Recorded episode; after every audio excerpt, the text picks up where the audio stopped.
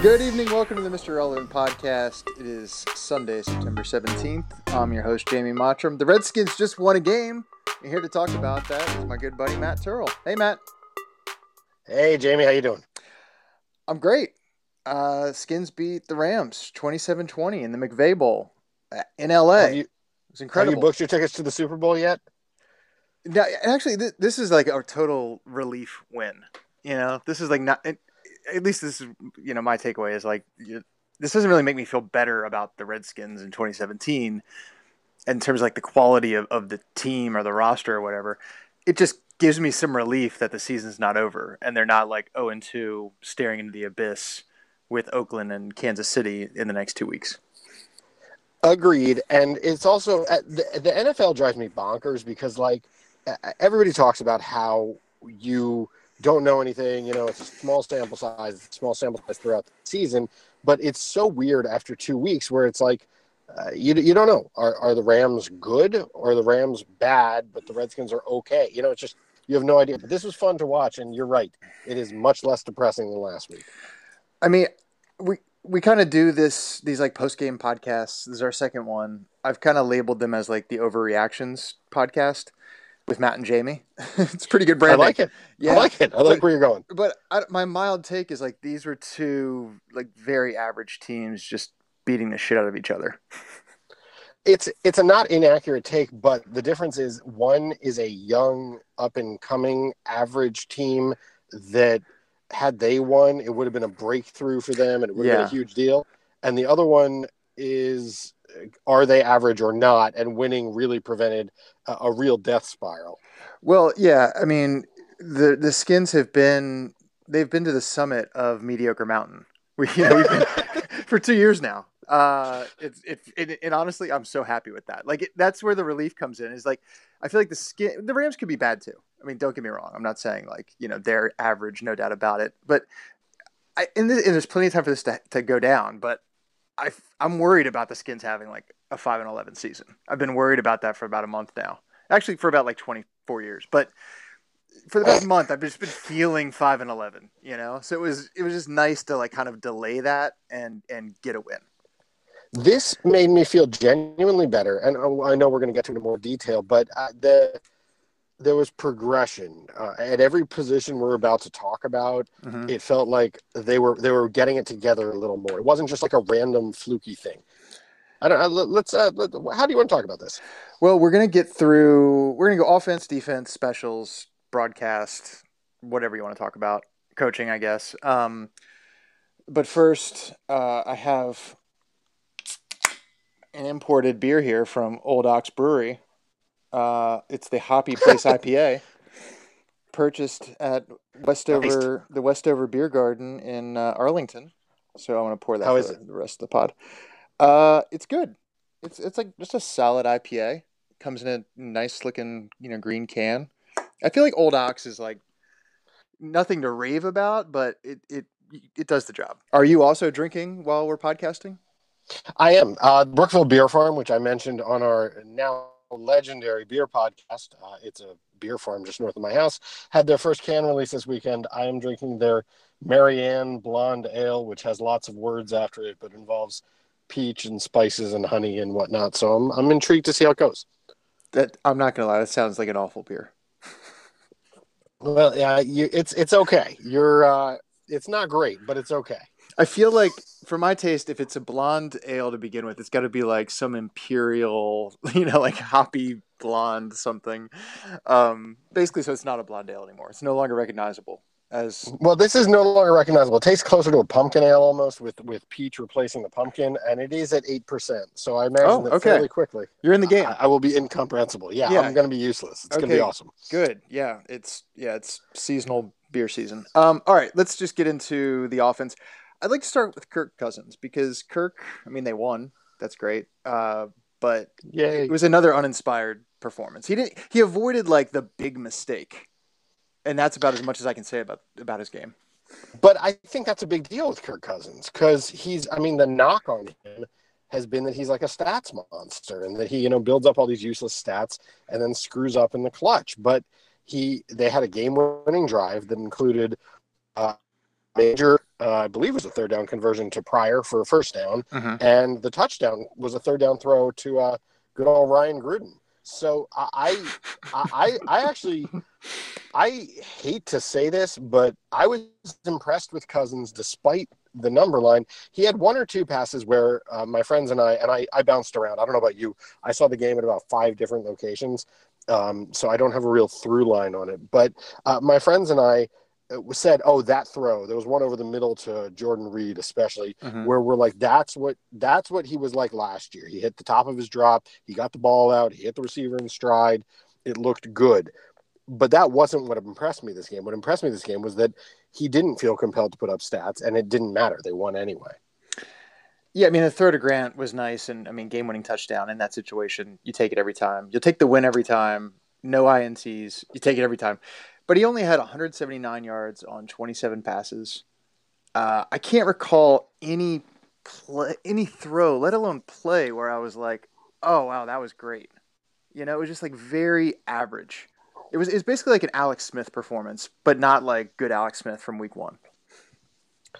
Uh, yeah, but I'm okay with it. I would. I, I, my cousins is that he couldn't do basic Alex Smithy kind of things, and that he could be, you know, sort of like Drew Brees without the winning percentage. Um, Yeah.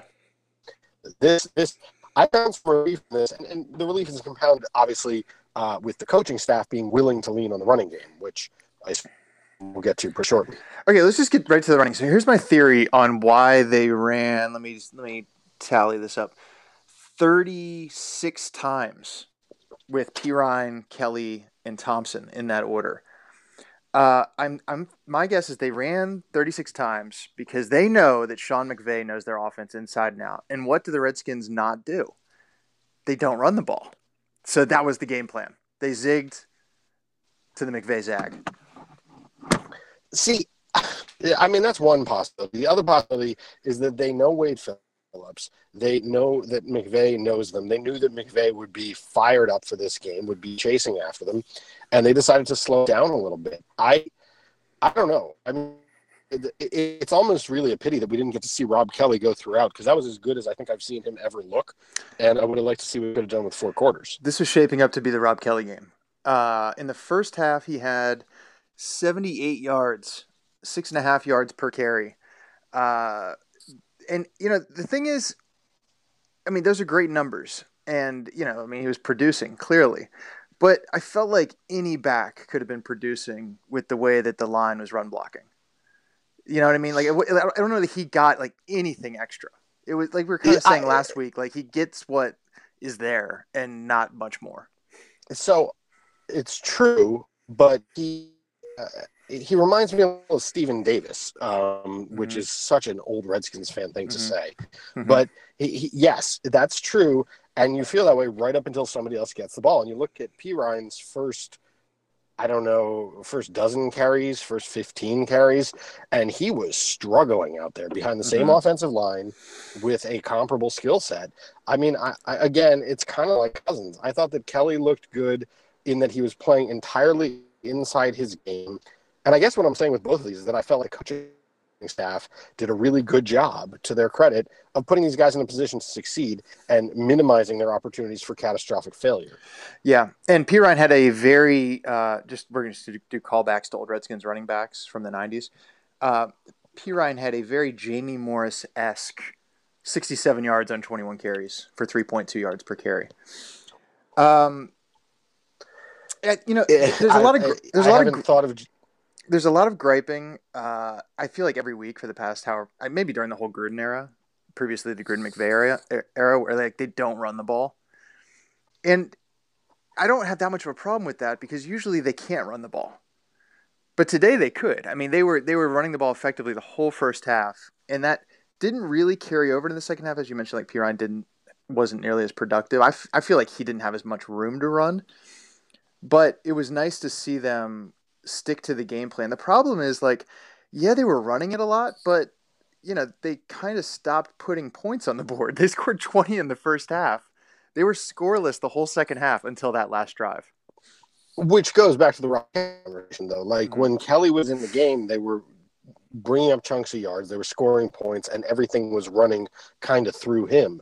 And when he went out, the, the gears just started grinding. They couldn't figure anything out. I just, I, I'm not one of these people who's, and you're right, there's a ton of Redskins fans who are like, you know, oh man, we got to run the ball because that's what we've done for 40 years and by god we run the ball and the hogs 2.0 and whatever. Like I, am not i'm not that dude but i like that they they uh, possibly the first two or three plays they clearly were making it a priority and once it was working they, they stuck with it. Uh, all too often i think that uh, gruden um, likes to once the run is going, he's like, yeah, now we really set up the pass, and then he throws 15 straight times, and they, they didn't do that. I liked it. I, I I got no beef with that today. I'm I'm all right with everybody today. Well, I mean, I like the balance, especially when your quarterback is Cousins. You know, I mean, you can be imbalanced when you have Aaron Rodgers or Tom Brady or whatever, but with Cousins, like, yeah, keep keep it around like 30 attempts, 30 carries, and yeah, you know, that's that's probably going to be a good formula. Um, Chris Thompson had quite a day. Three carries for 77 yards, two touchdowns. Uh, let's see, what is receiving? He had three catches for 29 yards. So over uh, over 100 yards total offense, two touchdowns. Also, a terrible drop. That could have been like another 60 yard touchdown. And a fumbled pitch that fortunately the Skins recovered. The weird thing about Thompson, I thought, on his long touchdown run was that he ran out of gas. Like, I mean, if the whole thing about the guy is that he's fast, mm-hmm. it's super bizarre that at the end of it, he was uh, like, I was afraid he was going to get stripped. I, I couldn't believe that. And yes, the missed, that one missed play, I, I could not believe that. I mean, I guess his man, like, it was kind of like, you know, he, he cut over the middle and dropped the pass with like nobody guarding him because I think his man had fallen down. I mean that that very well could have been a 60-yard touchdown. Like you couldn't see the all 22 view, but it looked like he was going to run forever. Um, but now, I mean, Thompson has three touchdowns in two weeks. Uh, I feel like he's going to be the guy. You know how like every week, especially early in the season, like fantasy football people are freaking out about the waiver wire and who the top additions are. Chris Thompson is going to be like world famous this week. Okay, moving on. Uh, let's go to offensive line next. Anything jump out at you? Yeah, they looked much better. I mean, I, am not smart enough to get more detailed than that, but mm-hmm. it was clear that something was different. Whether they were executing better, or the game plan was better, or they were more motivated, or they didn't drink as much last night. Like I have no idea, but mm-hmm. something was much better. It's probably the drinking. Yeah. yeah. Um, I know what. Actually, I know what it was. Um, for the first time in some time, I broke out my Hogs hat. I have a Hogs hat oh. that my mother-in-law bought at RFK Stadium in the '80s. Uh, mm-hmm. I've posted about this on the blog. I'll, use, I'll maybe I'll use the hat as the featured image for the podcast so people can see it. I mean, it's an incredibly well constructed piece of fashion. Uh, it's got a snout off the front. It's got like little um, like ears and a squiggly tail on the back. Uh, it's autographed by Russ Grimm. So I wore the hat, and it was like a different offensive line from Week One. Um, so that was a solution. I mean, that's all it takes. Now, did you wear the hat prior to kickoff, or did you see how the yes. game was going? I actually the wore the hat around my neighborhood, like walking the kid around, and got many, many remarks on the hat. I mean, it's it's almost it's it's such a a remarkable uh, hat that it's it's almost like you have to say something if you see somebody wearing this hat. So, yeah, I think I think we'll keep that up for next week and beyond. Um, is Morgan Moses badly hurt? I mean, he was out of the game in the second half. I I didn't see what the prognosis was. I haven't seen the prognosis yet either. Mm-hmm. I, for some reason, I have the impression that it wasn't too bad, but um, I don't know. Let's see if there's any, any immediate news. I mean, he gave up no, three. no he, idea. He gave up three sacks last week, so I wasn't like the biggest Morgan Moses fan coming into this one. but I still don't want to see our right tackle get hurt or anyone for that matter. So this did make that you know this was a hard game to watch in that regard. I read that he was the ninth worst uh, last week. Is that is that possible? Who the ninth there been the ninth worst person in the world?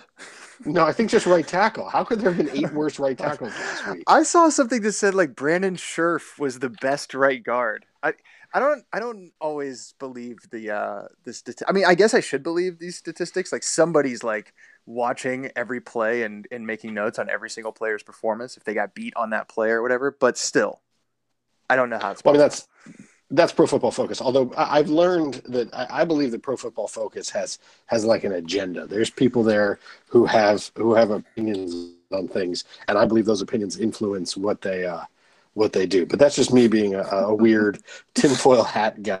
I don't know. I feel like maybe you should send a tip to the Deadspin hotline. Is that thing still running? I I had no idea. I assumed that Hulk Hogan had shut that down. Just tell them it's uh, SB Nation, and they'll be all over it. Okay, uh, wide receivers. I mean, I don't know. Jamison Crowder had a nice game. He he had like a couple of long conversions, um, but I feel like they just didn't really throw the ball enough to, for there to be all that many like wide receiver notes. No, and announcers were talking about like, oh, we're X far into the game, and only two Redskins wide receivers have caught a pass. Mhm. I don't remember how far into the game we were. It was X. Um, but you know, I, I'm okay Well, with well, it. I, well, Again, hold on. I know what this is related to, though. That statistic is related to the fact that they only have two wide receivers. like they have Pryor and they have Crowder. I know Grant caught that touchdown, but come on, Ryan Grant and Josh Doctson. There was a Doctson sighting for guess what? A fade route in the end zone. Yeah, and how'd that work out for everybody? That was really weird. They were running the ball like crazy, and then they get I think it was second and goal at like the five, and then with like back to back fade-ish type throws. Uh, I really feel like that was like some sort of joke between Gruden and McVay, and they were cracking up internally. They were like, "Bro, that's I can't believe you did that. Oh, you did it again, man!" But uh, it made no sense from a, a playing perspective. But I really, this is I, I'm I'm I'm apparently the one tonight because I really felt like that, big catch that Pryor had late, like in, in my mind, in like the narrative arc of Pryor's season, Mm-hmm. that could be a moment, right? I mean, right? It could be. Sure, could be. Sure. Well, I, I mean- like it. I mean, Pryor is like he's very good looking on the football field. You're, you're fixated on this. I'm not going to lie. I mean, it, it's like he just looks like a like a standout, dominating wide receiver. But if you rewind to earlier in the game, he had another drop.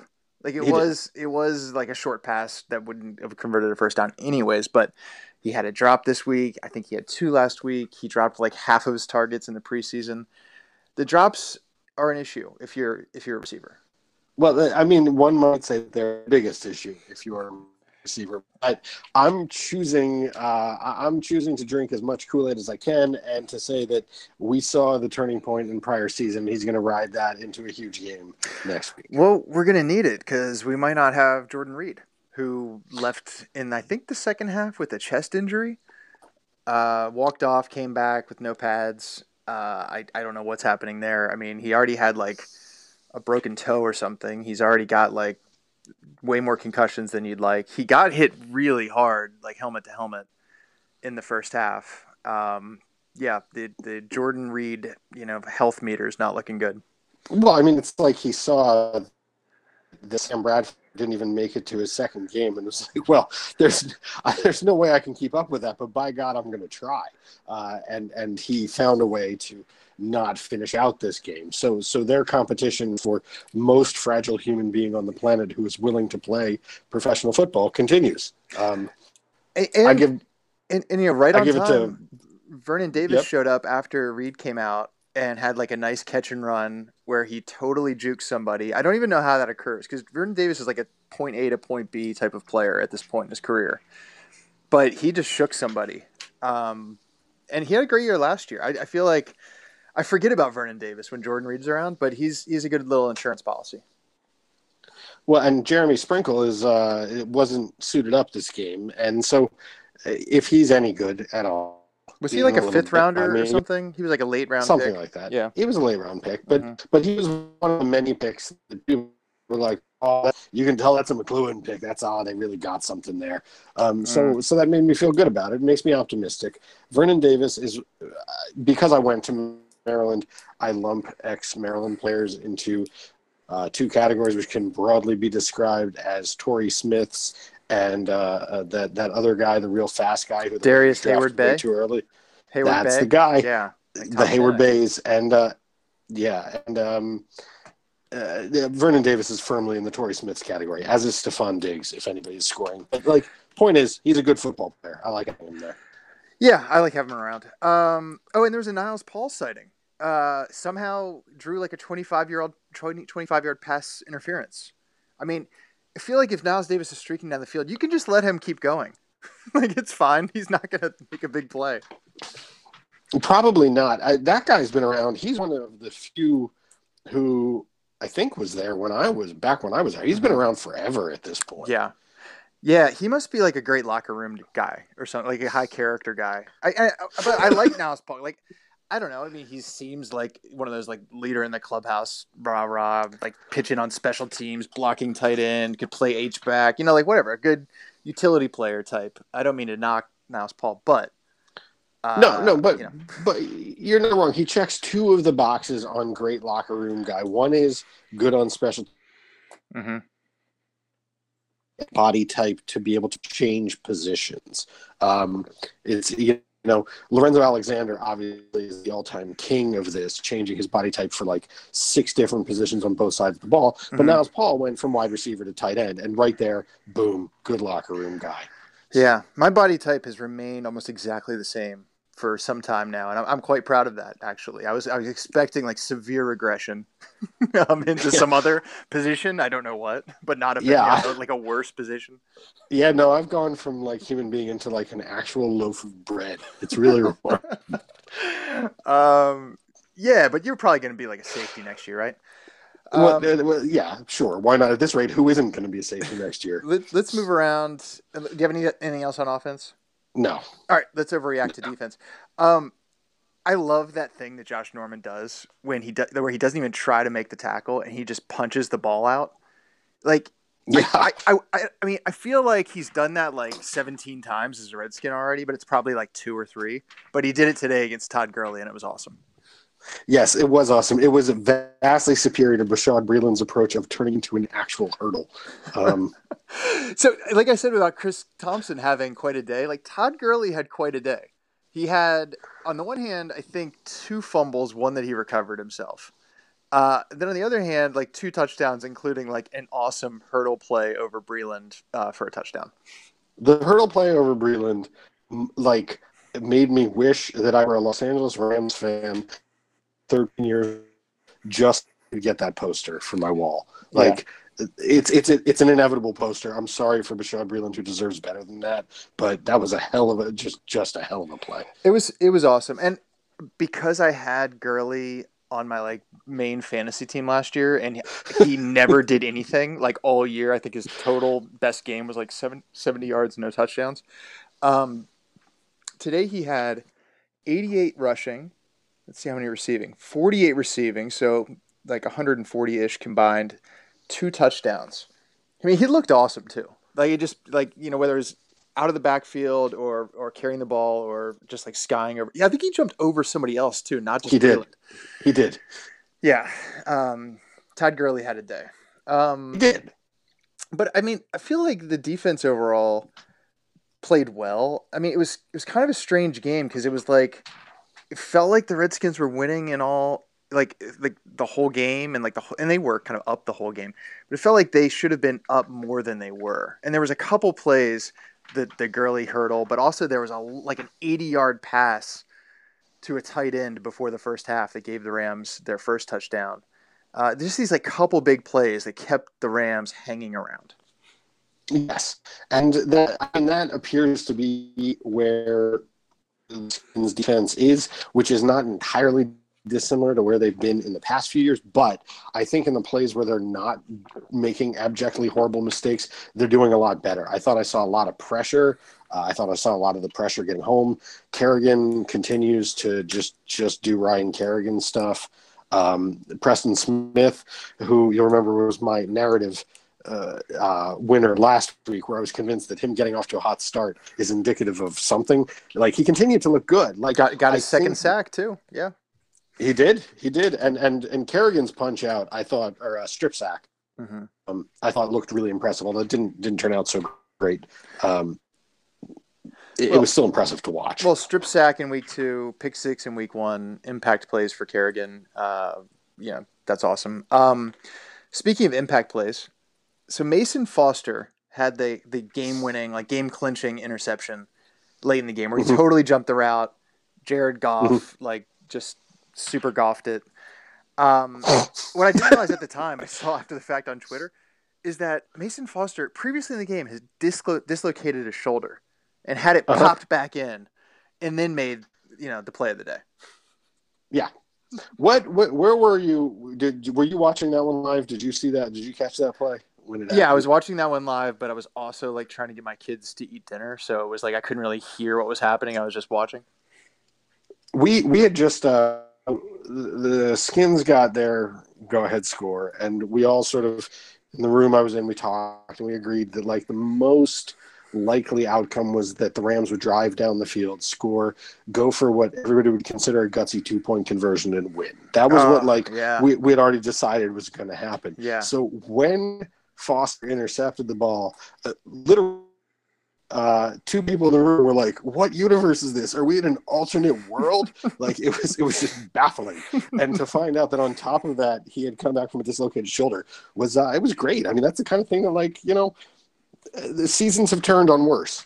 Well, when it was 2020 and the Redskins had the ball, and it was like maybe five minutes left in the game, you know, when that drive started, maybe a little more.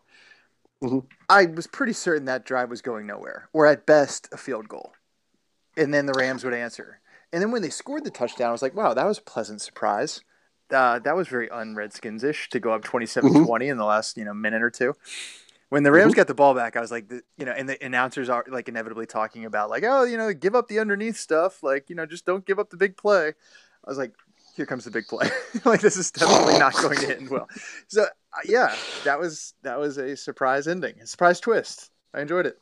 I actually, you were more optimistic than I was when the Redskins had the ball. I was, we were looking for a good old fashioned Kirk Cousins pick six at that point. Yeah. Oh God. Um. Yeah. Well. In, yeah. In that in that context, uh, yeah, he had a great game. Um. Anything else on defense? Um, let me think. We talked about some linebackers. We talked about some line Yeah. uh, safeties. De- Deshazor Everett. Um, I I know he had some problems on defense, but he made some great plays on special teams. And I, I don't know. He just seems like a likable fella. hmm Yeah. Okay. That's All right. the- I'm with that's you. my that's my searing insight. Noted. Are you excited for the possibility that Su'a Cravens comes back next week? There's yeah, I'm I'm confused about the Cravens. I mean, I it's a confusing situation, but I'm not expecting him to come back ever. Are you are you thinking he's going to come back next week?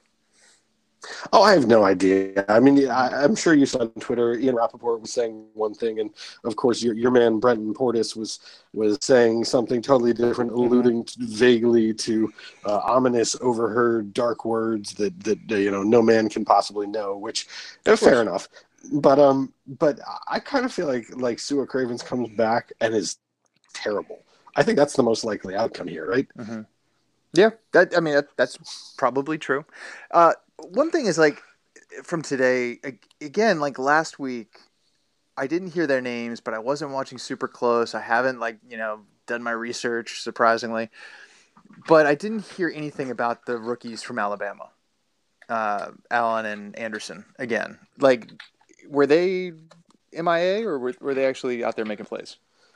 Uh, I'm I'm sure they were out there making some spectacular plays, just not when I was looking. And there Yeah. were times when I wasn't looking, so it's possible. But no, I also I did not see anything from them um, last week. I was choosing to believe that they were contributing uh, amorphously to pressure, but no, I, I have no idea. Um, All right. if well- they're not contributing, we'll hear about it soon enough. Well, I feel like this this podcast and the game itself have, have been far too pleasant. So let's get into the unpleasant business of, of Redskins special teams. Sure. I have a few bones, a few bones to pick. One is uh, okay. It was a 51 yarder, but they missed a field goal that very nearly came back to bite them in the ass. I like that was the other thing about when they were. It was 2020, and like the the game was kind of circling the drain. I kept thinking of like, oh yeah, if they had just made that field goal, we wouldn't be you know faced with all this all this drama. Um, the other the other play that was kind of like somewhat insignificant in the grand scheme of things, but I thought was very Redskin special teams, was Tress Way hit the perfect punt, and it was down Mhm. at the one, and Redskins were called for holding in punt coverage. I Mhm. think it was Martrell Spaight. Is that do I have his name right? Spaight. You do have his name right. Yeah. Yes. Yeah, number fifty. I remember he's called up. So, so defensive holding more or less on a punt that was not returned. it was Right. down And- at the one yard and- line. An absolutely perfect punt, yes. And the, the, to be fair, the follow up punt was the play where I think was Deshazor ever made a hell of a tackle to contain uh, a potential return. Yeah, um, yeah, they but were yes, no, down that was bad. Yeah. Uh, uh, but you you've let them off the hook, or at least have not yet mentioned uh, giving up the fake punt to the Rams. Okay, so Mm-hmm. my favorite thing about the fake punt, which was uh, I guess they you know snapped it to the punter, he took a step like he was going to punt it, and then he like threw like a whatever ten yard out to the to the guy on the left, the gunner on the left Mhm. for the first down. Worked like a worked like a Mhm. charm, just like you draw it Mm-hmm. up. The fucking broadcast predicted that. they were all like the dudes in the Dick Stockton predicted that play. The Redskins were caught like completely unaware by this fake punt with a punter who has tried 13 passes in the NFL. Yes, the Like, the, the you, where are you has, going? Don't don't just cover, has- just cover. Stay with the guy for, Yeah, he's for passed more first than down like mark. Colt McCoy. Yeah, that, that was that was uh, that was bad on just about every level. Um, but it turned out to be okay, Well, so yeah. we don't have to be too worried about it. But Yeah. but in the in the in the thought experiment territory, where the Redskins in any way, shape, or form lose that game, regardless of at what point, boy, are we just lighting them on fire for that fake punt. That was terrible. yeah, and I mean, whatever. I, you know, good for the Rams. They they tried a risky play. It, it worked out. You can't expect to always, I guess, be like hip to the fake punt. But when the broadcast sees it coming, yeah, that was frustrating. Um, That was bad. speaking of the broadcast, there was another appearance from our friend Dean Blandino. I know it was so good to see Dean. Yeah. He figured out where the camera was. It was it was really good. So, so where was Pereira this week? It was just the Blandino show. apparently we're like, well, after wild success, you're ready to be on your own, Dean. Just just let him wander around the mall by himself. Well, you know, these these Fox NFL games, they don't produce themselves. Somebody looked at this and said, Dean Blandino's a star. They probably listened to our podcast and heard us talking about him for what eleven straight minutes last week, and we were like, well, that's uh, you can't you can't pay for airtime like that. I was really pleased by the Blandino cameo because he basically came on to like explain a confusing like offsetting penalty thing that ended up with the Rams having to start on the two yard line, which I still don't fully understand, despite Blandino's No. explainer. Good effort by though. But what I really loved was that not only did they throw to Blandino for the explainer, but they had a little banter. There was like a little like extended picture in picture of Blandino staring blatantly at the camera. Well, but I, can we can we talk about picture in picture for a second? Yeah. Was was your feed continually letting you know the status of the Lightning in the Denver Dallas game? Yes. I was like, who gives a shit? Just this the score crawl on the bottom is enough. You know? Yeah, for some reason they're like, what we really need is, is a live shot of the stadium where nothing is happening, even while action was going on in in the Redskins game, uh, in a very small box in the top right. They're like, here's a gorgeous look at Denver. Like, thanks, guys. well, I I mean, good opportunity for us to highlight the fact that both the Cowboys and the Eagles lost today. What a day! Yeah, What a great day. what a day. day. What I mean? The, for the Redskins NFC, Nation. I feel like Larry Michael right now. What a great day for Redskins Nation. the Skintangibles were truly through the roof. I, I, I feel you know the NFC East is tied in knots when nobody knows up is down, black is white. Nobody knows what's up. Um, uh, can we talk while we're talking about the broadcast Hmm. about Tom Brennaman and Chris Spielman both wearing slightly different pinstripe shirts because Yeah, this was bothering me. I didn't even I didn't even see that. I actually was going to ask you who was in the booth because I forgot. I thought it was Dick Stockton. It was It- it was who? It was Tom Brennaman, who was basically Dick Mm-hmm. Stockton minus forty years. Okay. and uh, and Chris Spielman. Um, and the, for some reason, I don't know why it struck me. I've been having cranky weekend. I've been a basically an awful human being to be around all weekend. But they cut back to the booth, and it's these two guys, both their jackets off, both in slightly different pinstripe shirts that are like borderline pixelating on my TV, and it it, it just filled me with a blind, pointless rage. I mean that's you know, you might need some new meds.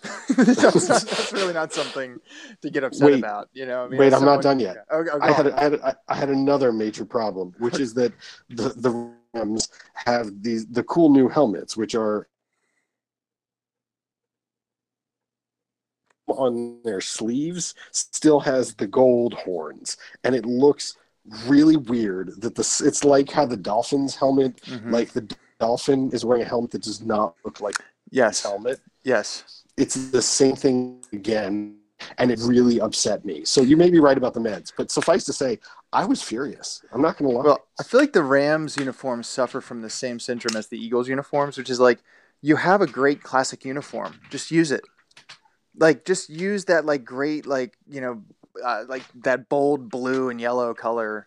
You know, like stick with that. You'll be fine. One thing that Spielman said in the broadcast that I want to mention because it just jumped out at me was I forget who I forget who was hurt, but somebody had some like you know minor injury. Well, whatever. I mean, he's probably like dead, but somebody had like some minor injury. And Spielman goes, "Yeah, hold on. Let me get the exact quote. Hold on." The exact quote. I took a note for this. He's like, he said something like, uh, "Yeah, he'll be fine after he gets some Doctor Feelgood at halftime." wow, we're just talking about he, it like this now. he had an earlier one, uh, I think earlier, where it was somebody. Um, I think it was. I think it was uh, the the Rams tight end. Uh, what's his name? Everett Gerald Everett is his name. Had a had caught something and had gotten hit by Montae Nicholson, and Everett went down and gets get and and um, Spielman's going on about oh that's that's the kind of hit that gets you respect in the locker room with your teammates. People really look up to that. Like they, they really admire you for taking that hit. And like Everett's injured. So he winds up taken off and is like visibly hurt. And they're like, uh, Spielman's trying to sort of clean up after himself here. And he's like, well, yeah. yeah I didn't know he was hurt. That's rough. that's rough. But the respect or something like that. I, I don't, I didn't take a note, but it was something like that. And I was just like, Wow, man, that well, is uh, that is something else. Well, so my wife was making it hard to watch the game along these lines. The first thing, so she sits down, and she, I mean, she watched honestly like maybe five minutes of the game with me. She sits down. The first thing she says is, "The name is so horribly offensive." the Redskins name. I'm like, okay, I agree, but just let me have some cognitive dissonance in the moment, please. Right. Um, sure. Then there's like, a, you know, a play and like, you know, whatever, somebody else gets carted off. And she's like, oh my goodness, somebody gets hurt on every play. I was like, true, also true. um, can, I, can I just root for the home team here, or not the home team, but whatever? Um, yeah, so there was there was that. Um, and then the other thing I'll notice just from the Mottram family viewing experience is that my six year old son walks in from playing, and the Redskins are up I think I think this is when they're up 27-20 or maybe it was like earlier like 2013. And he's like, "Oh my gosh, the Redskins are winning." there's there's a lot of that from the from the Terl children as well. A lot of lot of that. Yeah. They just have no idea it's even possible at this point. Um the last thing I'll I uh, I'll note this has nothing to do with the broad. Well, I guess it's part of the broadcast, but it looked like there were a lot of Redskins in the LA Redskins fans in the LA Coliseum. That was such a strange feeling to see like another team stadium full of our fans versus the other way around. I didn't know what to, I didn't know how to respond trying, to that. Yeah, I, am trying to construct like the like, well, you know, logically, a lot of people from the DC, but like I got nothing. I have no idea why that would be or why it's maybe it's just an easy ticket to get. I, am guessing easy ticket. I'm guessing like tons of people. You know, there's tons of transplants in LA, but you know, I mean, there's probably like Jaguars fans in Los Angeles. You know, if you look hard enough, but for there to be enough like enthusiastic Redskins supporters in the greater Los Angeles area to like actually show up on the broadcast, yeah, I, I still don't know how how to process that. I mean, kudos to those people. Here's another takeaway that I had, not exactly the broadcast, but similar, is like okay, McVay, 31 now, good looking dude. Like, I think we all agree this. So here's my question: What is you know he's in LA, he's a good looking young coach. What is the first crossover media property that he gets into? Does he show up in a movie? uh, TV show. Where's he? Where's he going to turn up? I could see him having like a very cheesy cameo on Ballers. Oh, that would be good. That's a good one. I like that. It's it's better than my plan to have him on like SVU or something. That- Well- That's much better. If it happens, if he does show up on Ballers, I'm not gonna know because I don't watch that shit. Well, I, I assume he's already shown up on Ballers by that exact reasoning. right. Um. Yeah. Who was it? I think DeSean. Did you? I think DeSean Jackson might have been on Ballers. I want to say that DeSean Jackson was on Ballers at some point. Pretty sure I that saw would make that. sense. Yeah. Did you watch any of Hard Knocks this season? I saw like, well, I saw the first five minutes, which was all about Jameis Winston and like the house he grew up in, and it was like five of the best minutes of television I've ever seen. But no, I didn't really watch the rest of the season. DeSean Jackson this season might as well have been making a cameo appearance on Ballers. So I don't know if you're right or if you're just really in tune with DeSean Jackson's sort of overall band. But either way, uh, yeah. yeah, I'm, I'm like, I'm really like on the same wavelength length as whoever is like the cameo coordinator for Ballers. me and that person are just in tune. Um, anything else about this game other than it was just awesome and we should celebrate these moments because they only happen maybe eight times a year if we're lucky. I, you know, speaking of the eight times a year, I get one thing that frustrated me this week was I, I saw yet again the stat that the Skins had two winning seasons in a row, and like, can we please, please stop calling eight seven and one a winning season? Please, I well, first of all, technically it is a winning season. technically. Yes. Secondly, I I like it because it's so sad to celebrate. like so I was I was at uh, before the Skins game today, I was at a neighbor's and they're like all Pittsburgh fans. Uh, so they're terrible people.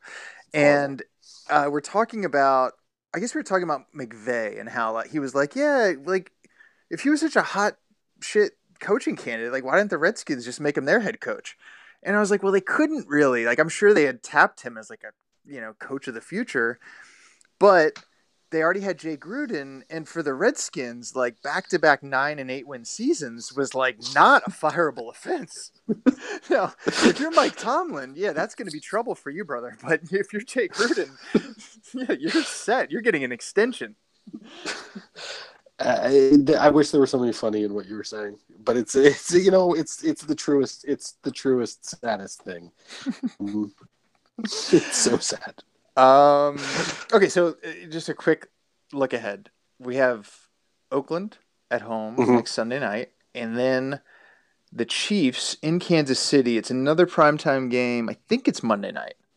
Yeah, it is. Um, so I mean, the Redskins are not going to be favored in either one of these games, and it's probably not going to be particularly close in terms of in terms of the lines. What I guess what are you expecting versus what are you hoping for going into the bye week five?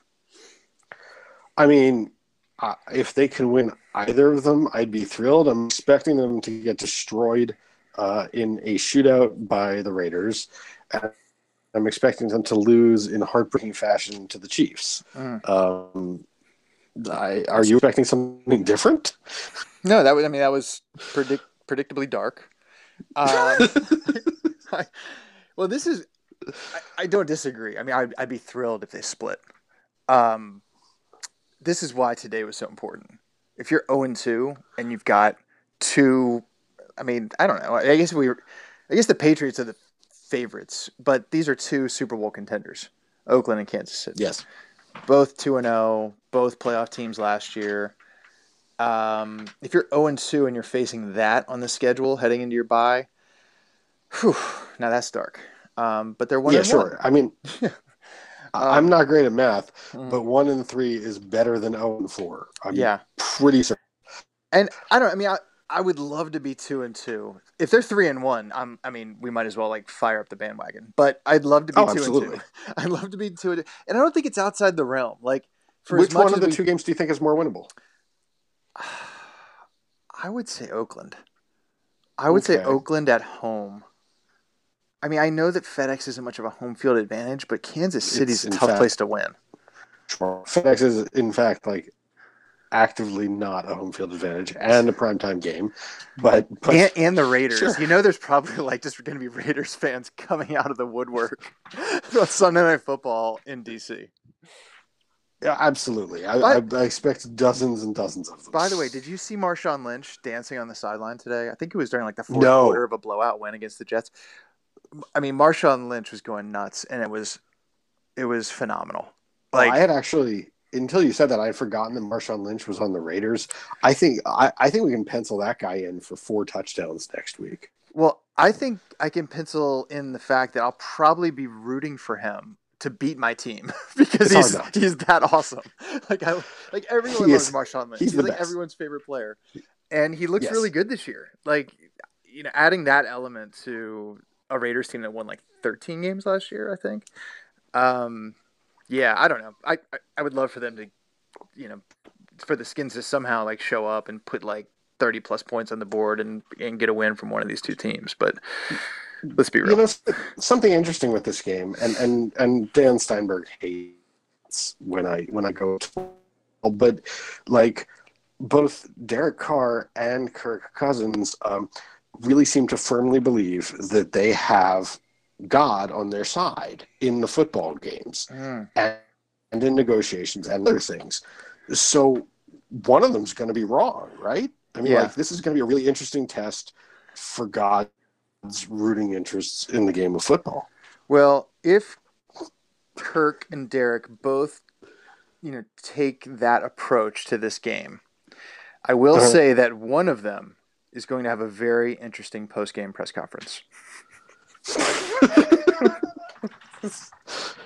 that I would I would kill for the day when somebody's like, you know what, I put my faith in God this game and God let me down.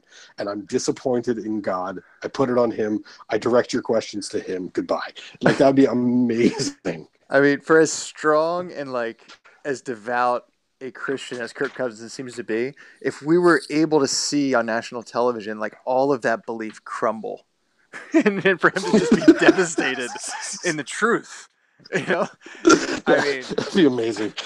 Uh, look, uh, yeah. I feel bad. I feel bad now. Yeah, that's that's real, that's kind of heartbreaking. I feel like there's don't like a. I feel like there's a good bad like news. this is there's like good comedy to be mined from this premise, but I'm not up to the task, so I'm just gonna stop.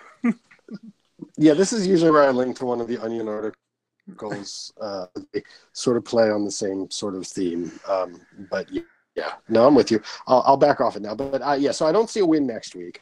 I don't think I see a win with the Chiefs unless somebody gets injured between now and then, which I wouldn't root for, but it certainly would help the Redskins' chances out.